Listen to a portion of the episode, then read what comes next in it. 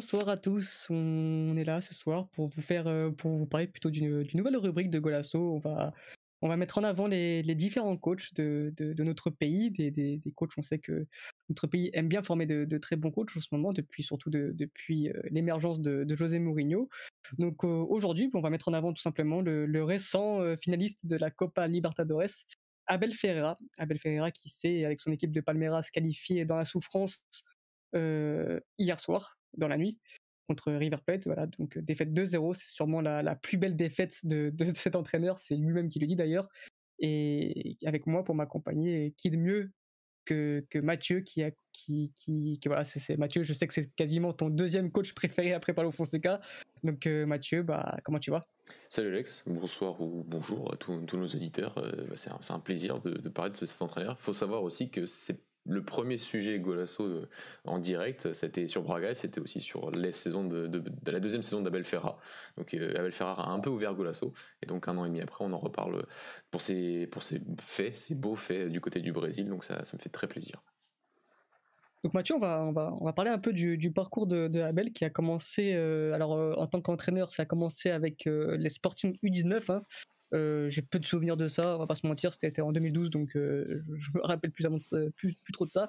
J'ai plus de souvenirs avec le, Sporting B, et ensuite voilà, ça enchaîne. Euh, il, part à Braga B, et après il, fait ensuite trois ans avec avec ton club préféré. on se rappelle aussi de, de, de, de, son premier match officiel contre contre le Sporting, vraiment c'est ça le, ça, le, ça le met en avant. Donc voilà, Mathieu, je te laisse parler un peu de son parcours et, à quel moment, selon toi, tu, as vu que vraiment il avait les capacités, les épaules pour, euh, pour entraîner euh, un club qui lutte, un club qui, lutte pour les quatre premières places du, championnat portugais? Alors Alex, euh, son parcours enfin de ce qu'on sait, voilà, c'est un seul titre au final, c'est un seul titre de champion U19 avec le Sporting. Donc, comme tu as dit, moi non plus, hein, je, je, regardais pas les championnats U19 à l'époque, donc, euh, donc je, ne peux pas savoir comment son équipe jouait ou, en tout cas au vu des 30, 34 matchs, 22 victoires, ça doit être une, victoire méritée, un titre mérité. Euh, puis voilà, il y a eu le Sporting B, la brouille avec, avec Bruno Carvalho à cette époque-là. Euh, Braga, son ancien club en tant que joueur, euh, le, recrute, le, ramène. C'est vrai que c'était deux saisons, deux premières saisons en équipe B, pas un peu neutre, mais hum, c'était une équipe B aussi qui était plus, qui il y avait pas vraiment de formation encore, donc c'était plus de, de la post-formation et pas mal de joueurs qui, de deuxième division qui méritait, je dirais pas d'être là, mais en tout cas, c'était pas une équipe très compétitive. Elle, était, comme, elle a commencé à vraiment être très, très compétitive en, 2016-2017. Il y a eu l'émergence notamment d'un Bruno Chad à l'époque euh, qui fait que cette équipe de Braga était, était vraiment, bah, vraiment très belle à suivre et surtout, c'était plus beau à suivre euh, l'équipe B cette, cette époque-là qui jouait le podium que, que l'équipe A, c'était l'année de P0, Georges Simon, et ça avait été un peu pénible du côté de Braga. Et c'est vrai qu'il fait la fin de saison à c'est vrai qu'entre temps, il avait fait ce match au Sporting face, euh, face à Jesus où il bat euh, le Sporting 1-0 à l'Alvalade euh, en décembre 2016. et déjà, on se demandait à cette époque-là, mais est-ce que ce serait pas aussi un peu l'homme, de la situation, l'homme qui connaît la formation un petit peu et qui pourrait nous, voilà, qui connaît le club depuis maintenant qu'il est était là depuis presque deux ans et demi déjà. Donc, donc voilà, Antoine Salvador avait déjà signé avec Georges Simon à l'époque et ça s'était pas bien passé. Il est revenu euh, avec, euh, avec donc Abel Ferreira, euh, je pense qu'il l'a gardé dans un coin de sa tête et forcément avec cette victoire face au Sporting, qui était un Sporting fort, le Sporting Georges Jesus, deuxième saison, qui finira troisième en fin de saison, mais qui, qui a notamment fait ce match face au Real Madrid. Donc, donc, donc voilà, et c'est vrai que ta question est, légitime sur cette fameuse saison de 2017-2018. On en a souvent parlé dans Golasso, j'en ai souvent parlé de cette fameuse saison avec lui, de, en fait, ses premiers principes et ses, fondements du fameux 3, du fameux 3-4-3 du côté de Braga, euh, qui a un peu lancé un peu cette, je dirais pas cette défense à 3 portugal, en tout cas cette, cette construction à 3 du côté des clubs portugais. C'est un, un, peu lui qui a, démocratisé ça. Je pense qu'il s'est aussi un peu inspiré de, de Paulo Souza qui, qui, commençait à le faire déjà à peu près à la même époque, un petit peu avant, hein, du côté de la Fiorentina, du niveau, en au niveau des coachs portugais. Et, et, voilà, j'ai compris ça, j'irais assez tôt. Euh, bah, c'était le match à Hoffenheim. On a comme aussi pas, pas mal parlé de ce fameux premier match à Hoffenheim où il bat Julian Nagelsmann euh, en Allemagne. Euh, Hoffenheim qui était, qui était super favori avant, avant ce match. Un Braga qui est en reconstruction, logique, avec des, des bonnes agilités. C'est vrai qu'en ce début de saison. Jean-Carlos et qui d'autre? J'ai plus le deuxième. Et c'est un but de Diego Souza qui avait marqué sur une place. Euh, non, c'était Diego Souza sur un but de sur une passe décisive de de il me semble. Euh, donc euh, donc voilà, c'est vrai que c'était un match très tactique après le premier but de Southampton qui ouvre le score. Et, c'est vrai que la fin de match avec ces, nombreux changements, passage en 4-4-2 puis défense en, 4-3-3, il y avait c'était un, un, beau match. Et là, tu sentais quand même la fibre d'un entraîneur tacticien, d'un film d'un entraîneur très méthodique sur ce qu'il veut mettre en place.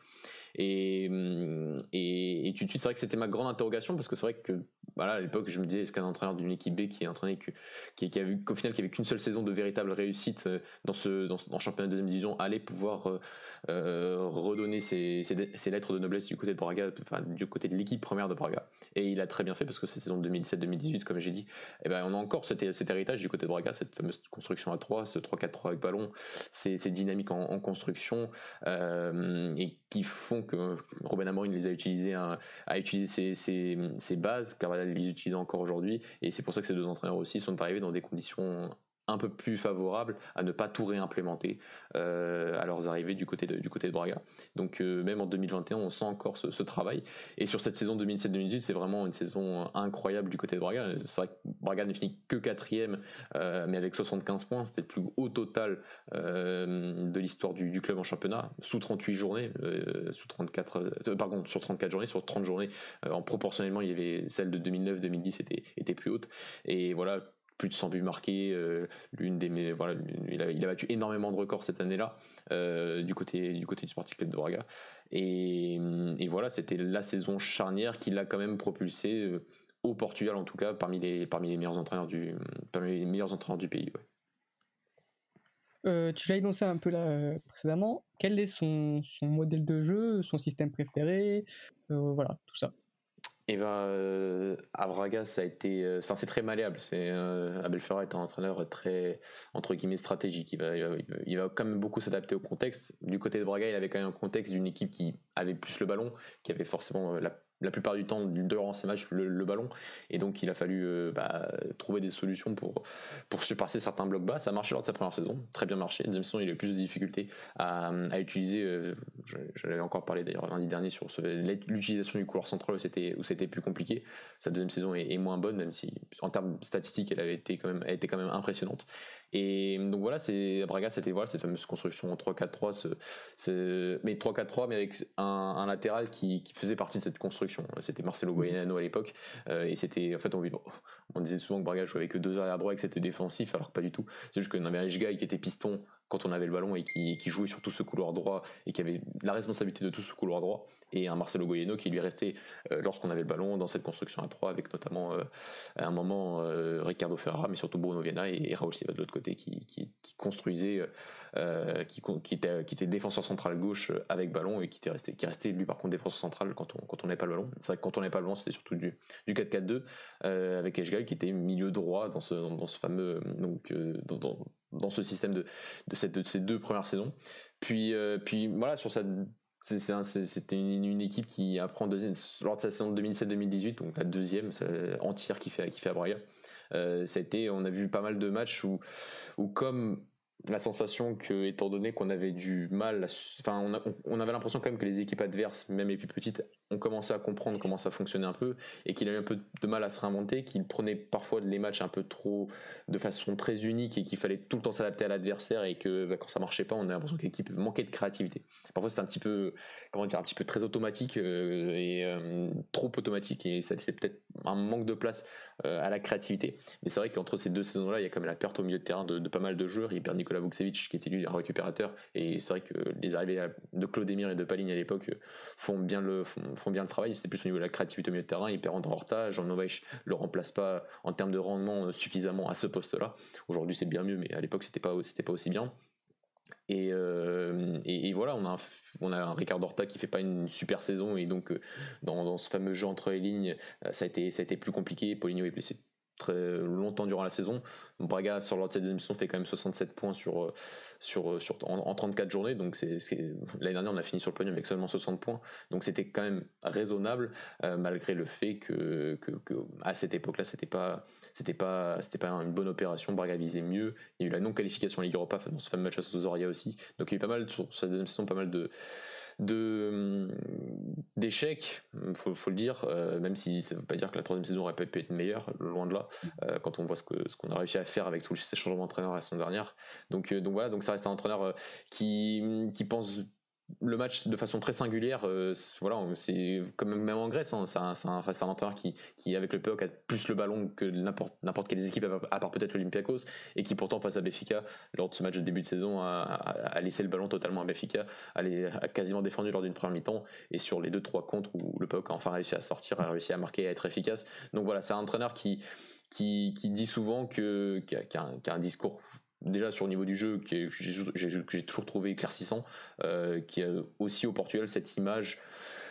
Et on le voit un peu aujourd'hui avec ce qui se passe avec Palmeiras, c'est-à-dire qu'on voilà, on, reproche un peu aux médias portugais de ne pas lui donner la reconnaissance qu'il mérite parce que voilà, il a quand même beaucoup parler entre guillemets sur les grands, sur euh, ce qui se faisait au Portugal, sur le rôle des médias, et pas toujours de foot, même s'il a aussi beaucoup parlé de foot, mais il voulait parler de tout. Et, c'est peut-être aussi cette image-là qui s'est un peu créée, euh, un peu, un peu une sorte de mauvaise image qui s'est créée euh, à vouloir un peu tirer un peu sur tout le monde pour, pour sonner la sonnette d'alarme. C'est vrai que tu soulignais tout à l'heure qu'il avait peut-être parfois trop, pas, du mal à s'adapter aux équipes, mais de jouer d'une seule façon. Et on voit que là, justement, j'ai l'impression que, que, son départ à, à 3G, notamment, donc il part, euh, il part à l'été 2019 au, au. Et ensuite, euh, là, depuis novembre 2020, il est, euh, à Palmeiras. J'ai l'impression quand même qu'il s'adapte de mieux en mieux à ce qu'il a en face. on l'a vu notamment contre River Plate au match aller. Je parle pas du match retour hier qui était catastrophique en tout point, où vraiment River Plate, River, je pense que River était vraiment trop fort hier. Et, mais voilà, on a vu au match aller où vraiment il s'est adapté, il a laissé le ballon totalement à River. Et il, voilà, il, il, a, il, a, il a montré que comme quoi il, pouvait aussi jouer en bloc alors que, que il y a peut-être quelques saisons auparavant, il aurait incité sur, ce, sur ses principes de jeu, il aurait peut-être pas gagné 3-0 ce match-là, Mathieu. Ah, je suis, d'accord avec toi. Ce qu'on lui a aussi beaucoup reproché à Braga, c'est de pas, réussir à, pas réussir à battre les grands. Alors, il n'arrivait surtout pas à battre Béfica et Porto. Le Sporting, les a quand même battus trois fois en, deux saisons et demie.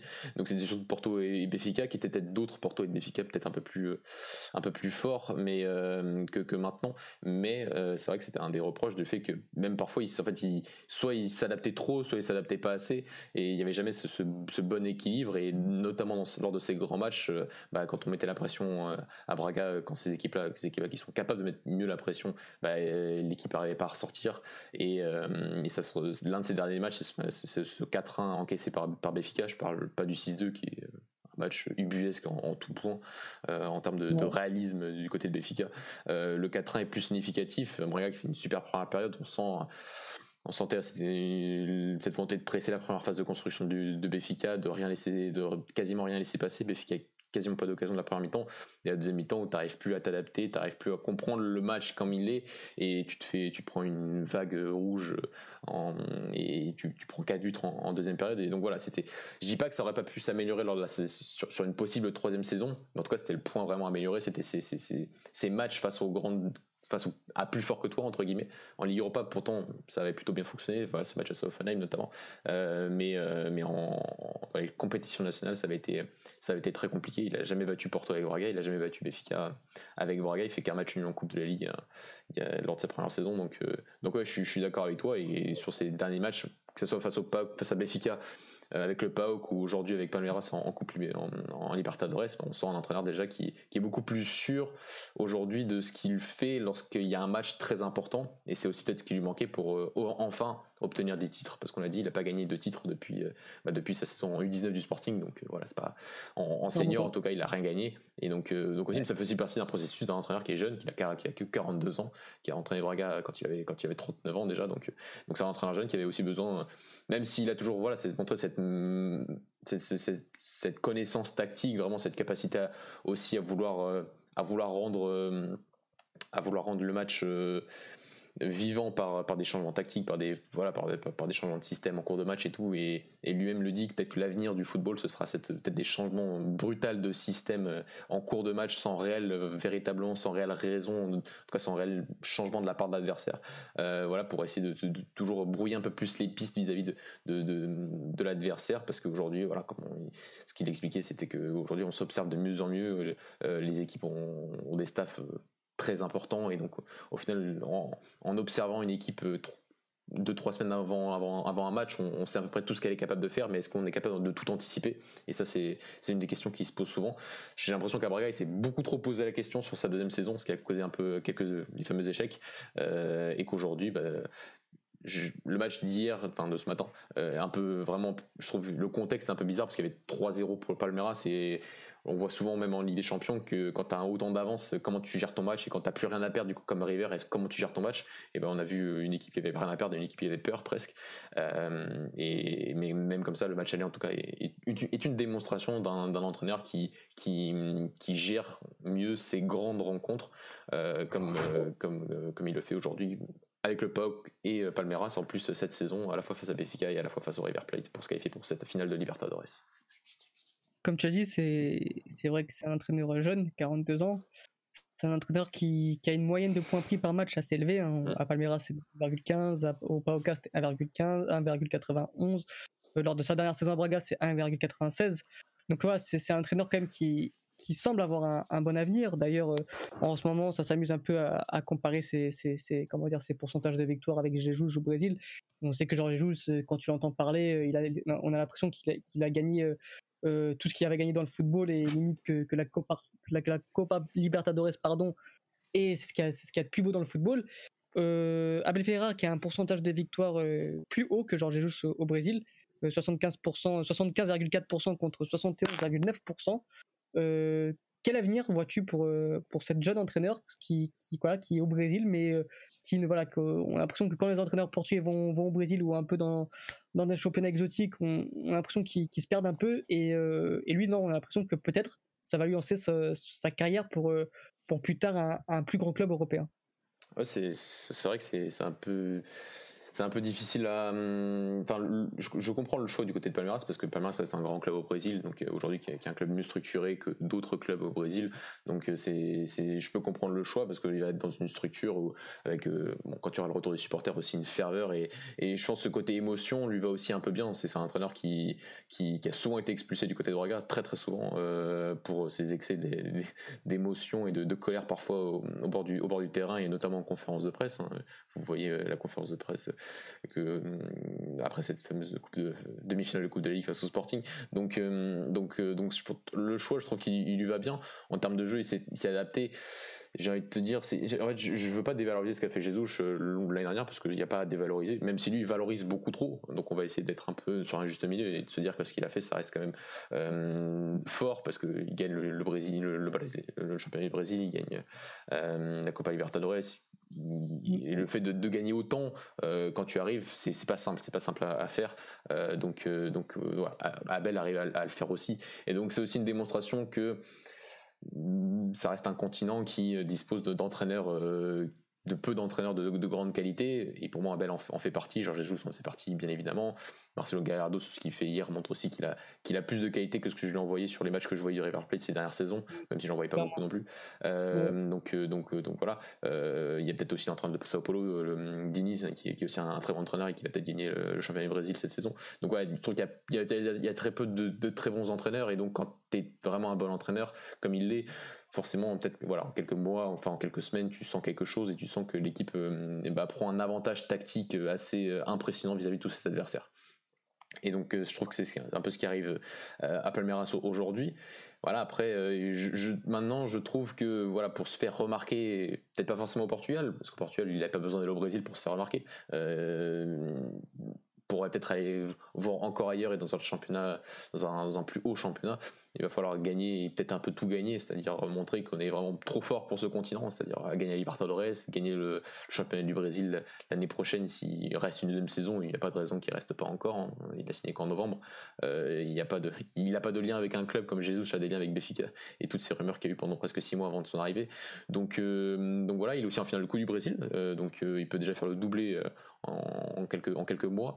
Donc euh, voilà, l'avenir pour moi, euh, il est bon. Enfin, c'est pas un mauvais choix parce qu'il va peut-être enfin, gagner en palmarès et ça c'est ce qui lui manquait, euh, gagner des titres et, et voilà. Mais c'est pas c'est pas l'Europe, ça n'a rien à voir. Et donc euh, et donc forcément pour, pour montrer qu'il fait partie vraiment des meilleurs, bah, ce serait bien de gagner cette Libertadores, aller en, en, Coupe du Monde des clubs pour montrer son palmarès, euh, ce genre ce genre de choses, ce serait ce serait ce serait évidemment très très bien pour lui. Et c'est un peu je trouve le seul moyen pour euh, pour vraiment se faire remarquer, c'est c'est de tout gagner en Amérique du Sud et, et montrer que bah, il est bien trop fort pour pour ce continent.